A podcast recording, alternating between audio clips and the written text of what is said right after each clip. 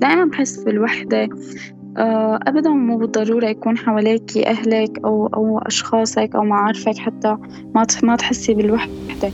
نحن كنا بزريبة ما كنا بمدارس ابدا. بس فعليا أنا هذا يعني هذا الوصف اللي أنا لقيته لمدارسنا مع احترامي لكل المدرسين والمدرسات اللي كانوا يشتغلوا بسوريا بس فعليا ما بنتقارن نحن ابدا فيها ممنوع بدل غرفتي؟ ممنوع مثلا احضر أي دروس أي أنشطة تدريبية داخل السجن كانت كل باب ضغط يعني كله صار نفسي يدفعوك للانتحار أو إنك تجن تفقد عقلك. كانت الصعوبات المادية اللي عم تواجهني كانت عم تدفعني أكثر إني أنا أصر إني أتابع اللغة وأتابع وأجتهد أكثر لأني أنا أخذ كورس واختصاص وأتعلم. قالوا أنت قلت لها لبنتها إني أنا إذا أنتم بتخلوا عني أنا بموت حالي. لها الحكي ما مزبوط. شجعوني إنه انت عندك كثير إبداعات فنون يعني بالفنون الرسم الإبداع الفكري بإنك مثلا تطلع ميل كيكه شكل جميل.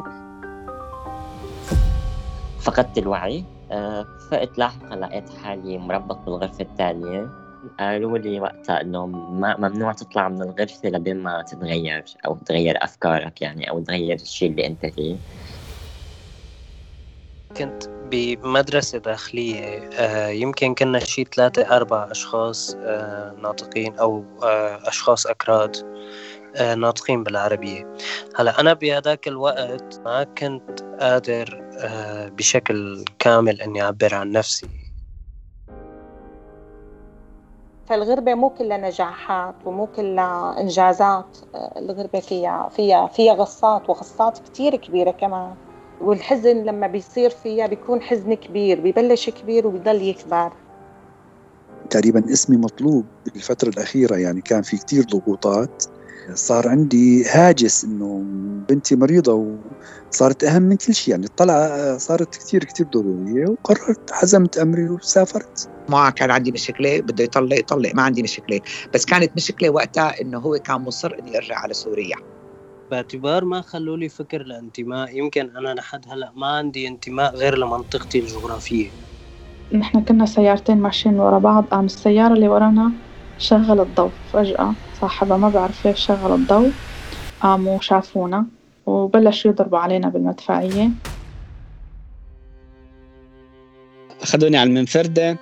آه... المنفردة كانت غريبة هلأ.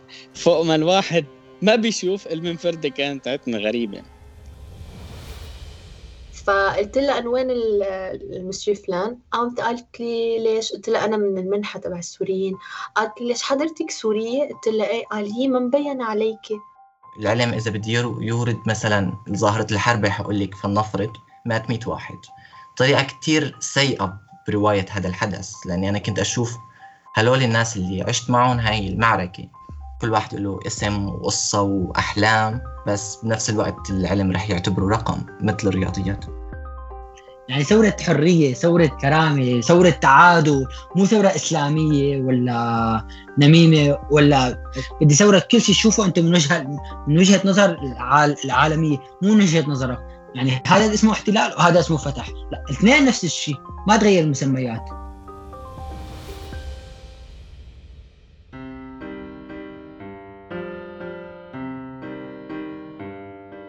السنين الصعبة يلي عاشوها السوريين وظروف السفر واللجوء يلي انفرضت عليهم خلتهم يمروا بتجارب حلوة ومرة لحتى يقدروا يكملوا طريقهم ويتأقلموا ببلادهم الجديدة.